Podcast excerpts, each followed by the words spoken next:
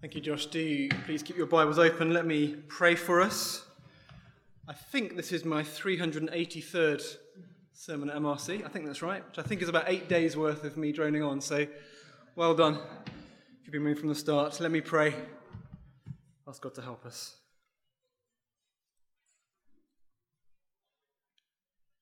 Father in heaven, we thank you that you love to speak to your children. And we thank you that we can this morning meet freely together with your word in our hands. Uh, so we pray that you would soften our hearts that we might hear your voice. Be at work among us, please, we pray. Nourish us, encourage us, comfort us, challenge us. Speak to us for your glory and for our good. Amen. What is God really like? What would you say? It's a huge question, isn't it? Not what is he like to me? What does what do I think of when I think of the word God? But he's no, he's revealed himself to us. He's made himself known, and so we don't have license to recreate him or reshape him or reimagine him as the kind of God that we would like him to be. But there can be a lot of a reshaping God in our image that goes on in our culture at the moment. And maybe that means we end up with a sort of idealized version of us and a God who agrees with all our views on the world and on politics and the environment and sexuality and everything. But that kind of thinking doesn't work. We, we can't recreate God. That is what the Bible calls idolatry, shaping a God, looking to a God, bowing down to the kind of God that we want, the one who we think will rescue us and provide for us. Sometimes idolatry is creating a new God out of wood or metal or something and then, and then looking to it for meaning and purpose. But sometimes it's a sort of functional God. It's where our heart veers for security and value and savings or stuff or popularity or, or niceness or our power or whatever it is. Functionally, we worship there. Or, or sometimes idolatry is reshaping the true God into a God that we're a bit happier with. We give him a bit of PR advice. We sand off some of the rough edges. We, we do a bit of photoshopping, getting rid of the awkward stuff that we're not so pleased with or keen on in our culture. And, and that's our God, we say. But of course, we can't do that. We're not at liberty to do that because he has revealed himself to us. I've said before at MRC, um, but if I said to you, one of the things I love about my wife is her beautiful green eyes and curly brown hair, you would know something was up because she has neither green eyes nor curly brown hair. And getting her wrong, however wholeheartedly I am, is a nonsense and has consequences. While so getting God wrong, however wholehearted we are, is a nonsense and has consequences. Because we can know him, because he's revealed himself to us. So, back to the question again what is God like? And to explore that question this morning, we're going to go somewhere slightly obscure. It's a bit of history that you might not be that familiar with, uh, with names of people that you might struggle to say. It's from a very short account. Josh read it for us. It's from the, the early Israelite kings. It's a story, it's a beautiful story, I think. And stories, don't they? Stories have a way of lodging in our hearts. I heard it said, if you tell me a fact, I will learn. If you tell me the truth, I will believe. But if you tell me a story, it will live in my heart forever. And friends, I think this little story in 2 Samuel 9 for this morning tells us the big story of the world, the big story of the Bible, the gospel. These few obscure verses about this little guy whom we've probably forgotten about stunningly point us to the overarching narrative of the scriptures, of the Bible. But I am aware it's slightly obscure, so a bit of context first. What's going on in Samuel? Um, the story so far in the Bible is that we are in the land that God promised to Abraham. And David is settled there as king. It hadn't been an easy season, though. The previous king, Saul, do you remember Saul? He was a false start. And again and again and again, he tries to do away with David. And just to complicate things, Saul's son Jonathan was David's closest friend. And yet the end of 1 Samuel ends with everyone dead. On the battlefield, all of that family dead, gone. Which leaves David as the new king, as God's king. Peace and prosperity and life as it was meant to be lived. And it gets even better. We feel like we're on the tip of the mountain because do you remember two chapters before 2 Samuel 9? Of course we do, we say. 2 Samuel 7 is a key Bible promise made to King David. Do you remember it? God says to him, No, you won't build a temple for me, David. You won't build a house for me. I will build a household in and through you forever. And one from your line, King David, someone from your family will rule forever. So it feels like we're the top of the mountain life as it was meant to be lived. New beginnings, a new chapter, a new hope. Which means we get to 2 Samuel 9 and verse 1, and we're kind of left scratching our heads a bit. It's confusing, it's curious, it's a bit left field even. David says, How can I bless one from Saul's family for the sake of Jonathan? And I picture if they were making a film of this, at about this point, we, we are there processing and scratching our heads and thinking, what a strange question to ask. But there is a flashback in the film. Everyone's younger. Everyone's wearing different clothes from a previous era, a bit more hair, a few less wrinkles. And we've gone about 15 to 20 years in the past. And we're in 1 Samuel 20. And we are eavesdropping a conversation between David and his best mate Jonathan, and they are making a binding agreement, a covenant together. And Jonathan is speaking and he says, May the Lord be with you, but show me unfailing kindness like the Lord's kindness as long as I live, so that I may not be killed. And don't ever cut off your kindness from my family, not even when the Lord has cut off every one of David's enemies from the face of the earth. So, Jonathan made a covenant with the house of David, saying, May the Lord call David's enemies to account. And Jonathan made David reaffirm his oath out of love for him because he loved him as he loved himself. We'll come back to that. But present day, King David, a man after God's own heart, so many years later begins this search for someone from Jonathan's family whom he can show the Lord's kindness to, whom he can bless and look after, just as he promised 20 years before. And look down, the initial search leads us to this servant named Ziba who's linked to Saul's family. And he's summoned for a royal interview, more than likely pretty terrified. He's part of the previous regime. He's thinking, ah, game over. They've got me. Finished. But he then tells him about a son of Jonathan's named Mephibosheth. And so Mephibosheth is sent and collected and summoned for royal interview. Again, more than likely pretty terrified. Saul's grandson. Probably thinking, game over, they found me. But then what happens next is really strange.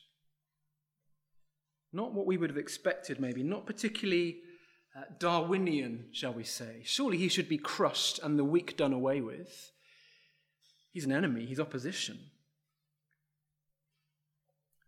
What is God like? We ask. Well, dig in and we'll see something at least of what God is like. Notice a couple of aspects with me. First of all, Mephibosheth was helpless. He hadn't been born like it, but he was unable to walk. He was crippled in both feet after an accident when he was very young. You can actually read about it about five chapters before. And all his friends grew up. And they didn't have to rely on others, and they could run and play and dance and just get on with life. And there he is, stuck, left out. In a sense, he is broken. He's the king's grandson, he's the prince's son, but he is helpless, dependent upon others, broken. It's there in the text in verse 3 and verse 12. It's, it's his introduction and his conclusion, his top and his tail. Do you see it? He is lame in both feet. We can't miss it. What's the main thing we're meant to know about him? What's the thing that's left ringing in our ears? He is lame. Maybe he crawls.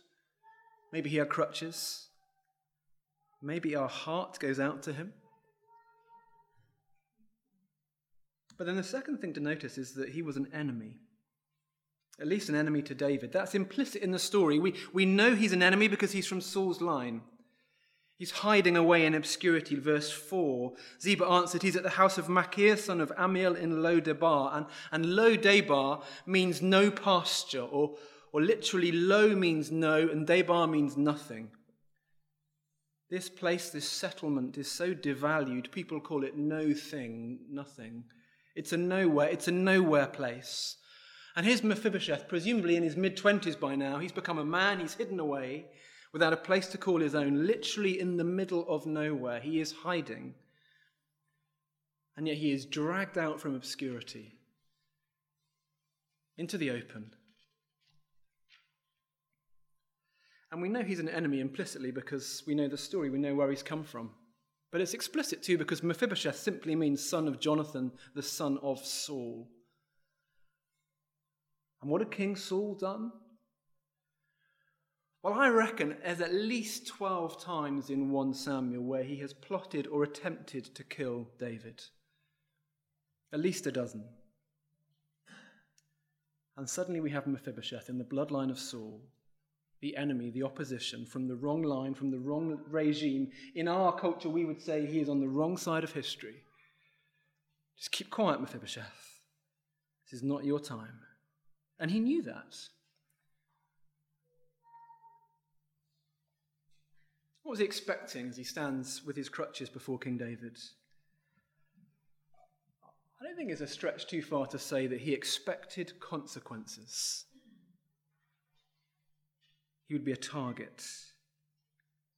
And so there he is, standing before David, bowing, bowing down to pay him honor. Verse 7, you can see he is clearly terrified. Because David says, Don't be afraid. But just look at how he treats him. Wouldn't you love to be a fly on the wall at this point? Don't be afraid, David said, for I will surely show you kindness. For the sake of your father Jonathan, I will restore to you all the land that belonged to your grandfather Saul, and you will always eat at my table.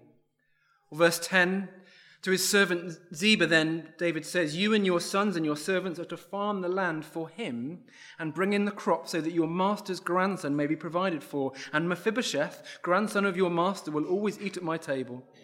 Now, Ziba had 15 sons and 20 servants. And we think, What? Where are the consequences? He and all his family and all the servants are to be brought into the family of David taken out of obscurity, taken out of Nowheresville, and brought into somewhere, living in Jerusalem, the capital city, eating at the table of the king, choice food, fellowship, intimacy. This is outrageous. That's not the script. And not just for a season, a bit of kindness, but he's got an inheritance and a future. All the fields being farmed for him. Look, what is going on? Why?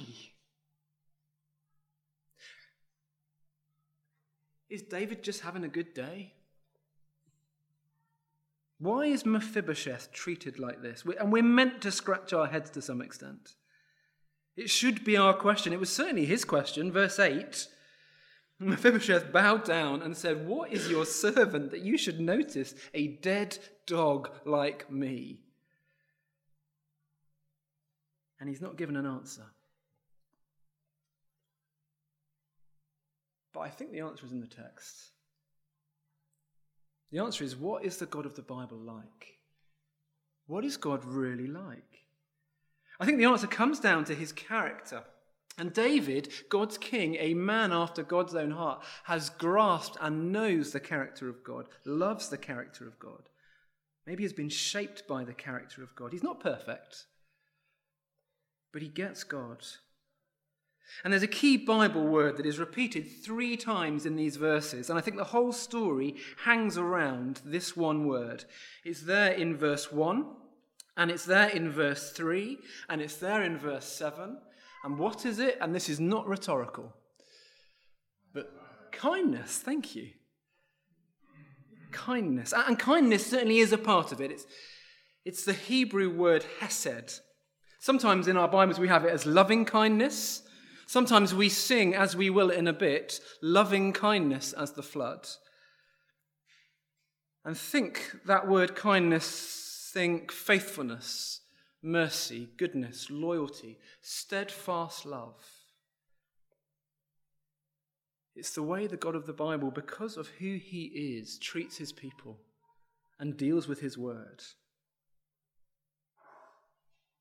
And of course, foundationally, it comes from the way that God has described himself and revealed himself to us. So, do you remember Moses up on the mountain? God has rescued his people from Egypt, given them freedom through the, through the Red Sea, given them good laws that reflect him. So, when the world looks at them, however imperfect they are, they see something of him, something of what God is like. So, because he's a God of truth, his people are not to lie. Because he's a God of faithfulness, his people are not to commit adultery. And so Moses, up the mountain, sees something of God, is allowed to see the Lord passing him by. But actually, it's not so much seeing, it's more hearing. Our God loves words.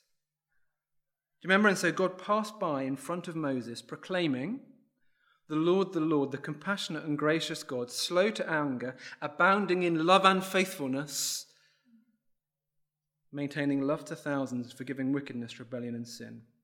What am I like, says God? I am a God of Hesed love, grace, kindness.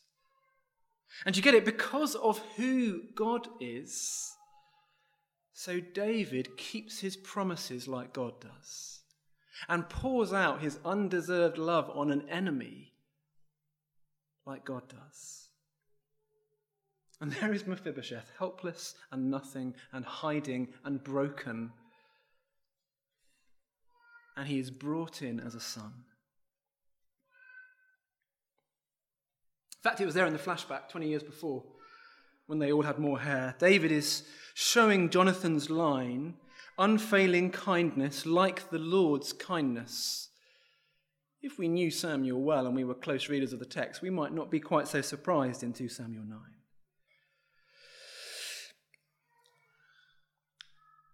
And maybe you're sat thinking, okay, slightly weird sermon. Um, this all feels a little bit obscure and a slightly interesting historical chronicle. And why does this matter to me this morning?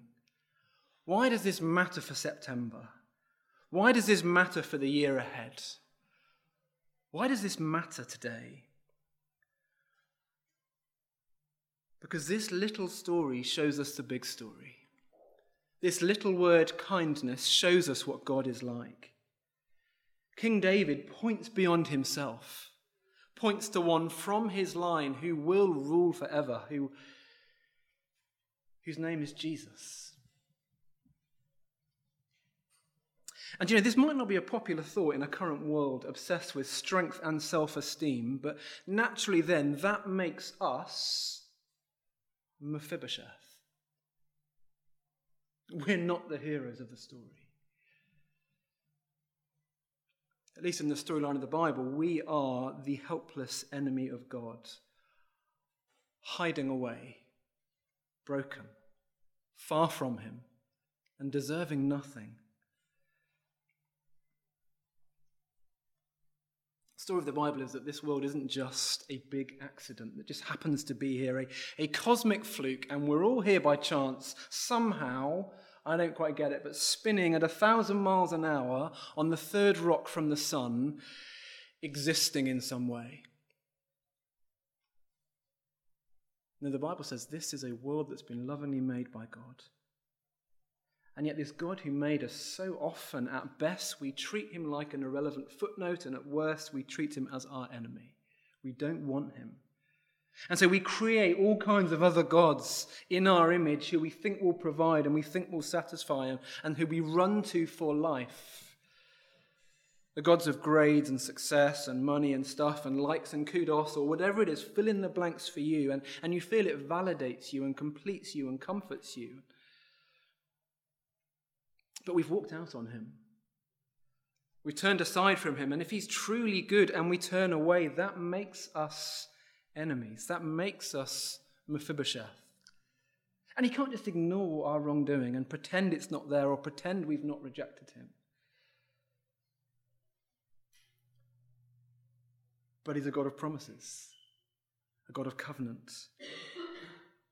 And a beautiful promise, which means he can't just ignore us, and in love he searches for us. And maybe, maybe we're there like Mephibosheth, trembling before him, fearful, not quite sure of what he wants from us, not quite sure of what he's after or, or where we stand before him, or are we okay? And the king takes the initiative and he shows us the love of the Father, and he adopts us into his family and gives us a place at the table that we don't deserve and we could never deserve. Paul would say a bit later, the Apostle Paul in Romans 5, at just the right time when we were still helpless, Christ died for the ungodly. He would say, God demonstrates his own love for us in this while we were still sinners, Christ died for us. All of us, we are helpless enemies. We're the ungodly. We are sinners, part of the old regime, part of the previous way of doing things. And maybe we ought to be hiding. But God shows his Hesed love to people like us. He's kind and loving and faithful and generous and good. And the king, in his love for his enemies, dies on a cross so that we are no longer enemies.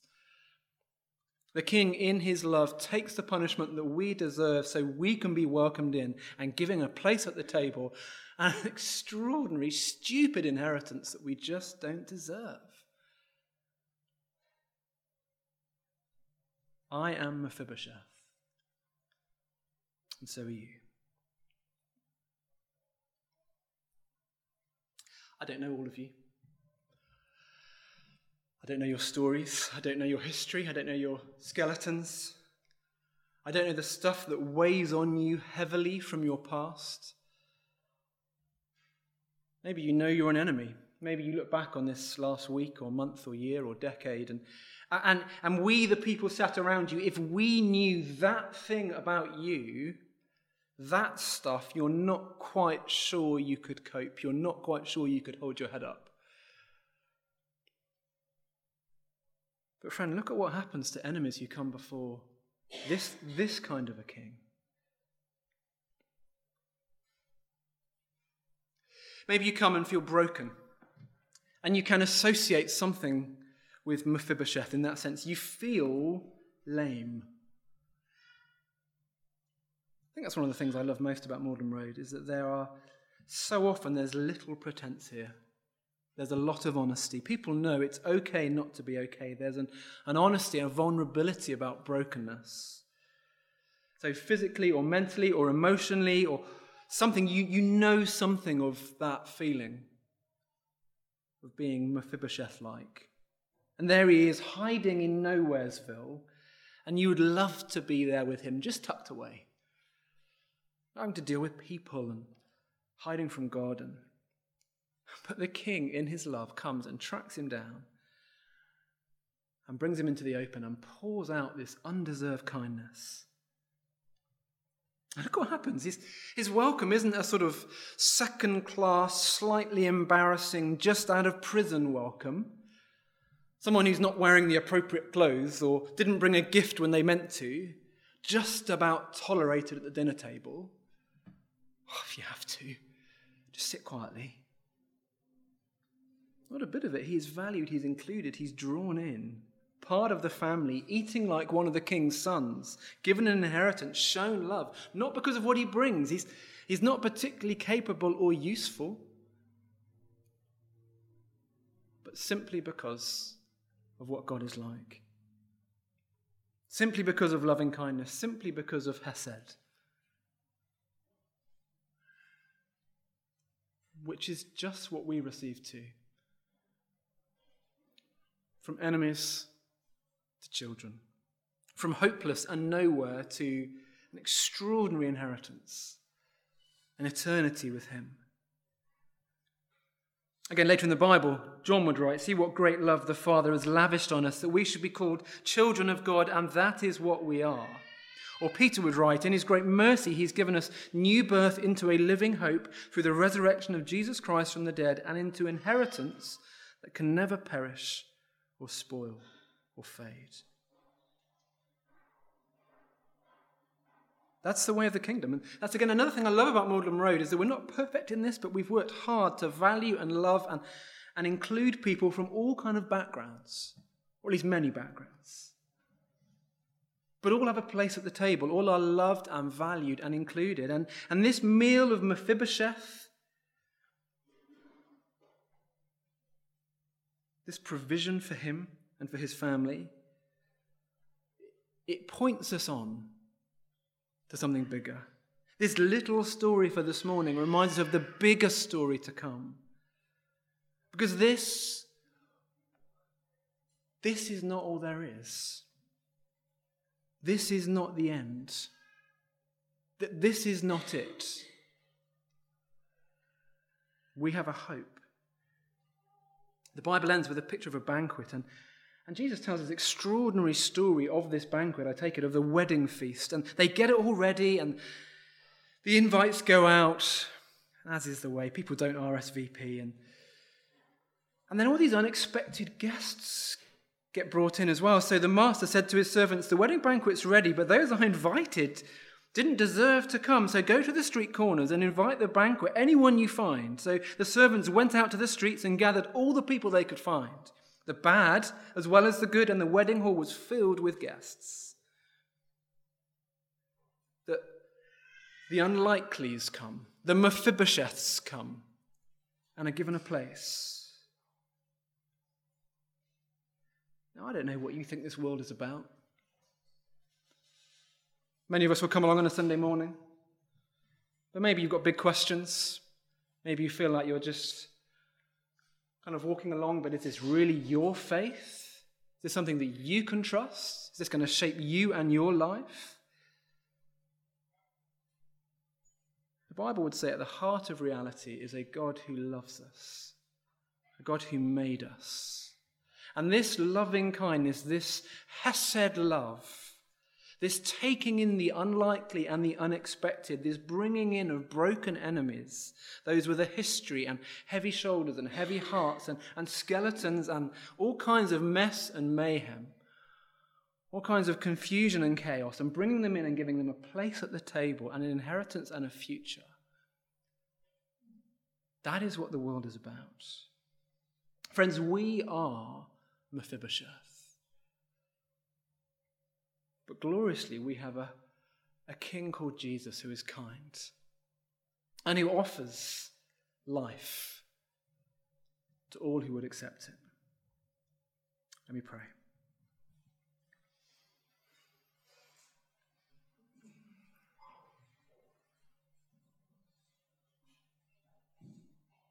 Father in heaven, we thank you that you are a God of Hesed love, loving kindness mercy, grace, who treats us not as we deserve, but rather pours out mercy and love and inheritance. And in all our sin and our brokenness and our hiding away, you bring us out into the open. And you bless us in ways that we cannot comprehend. Lord, for those of us who struggle with this big story, for those of us who, who reshape you in the kind of God we want you to be, but then you never quite satisfy, for those of us who are just struggling with life and feeling the reality of our, our sin or our brokenness, might we see something more of your beauty and your goodness. And as we see what you're really like, would that shape us and shape our worlds? We're sorry for hiding.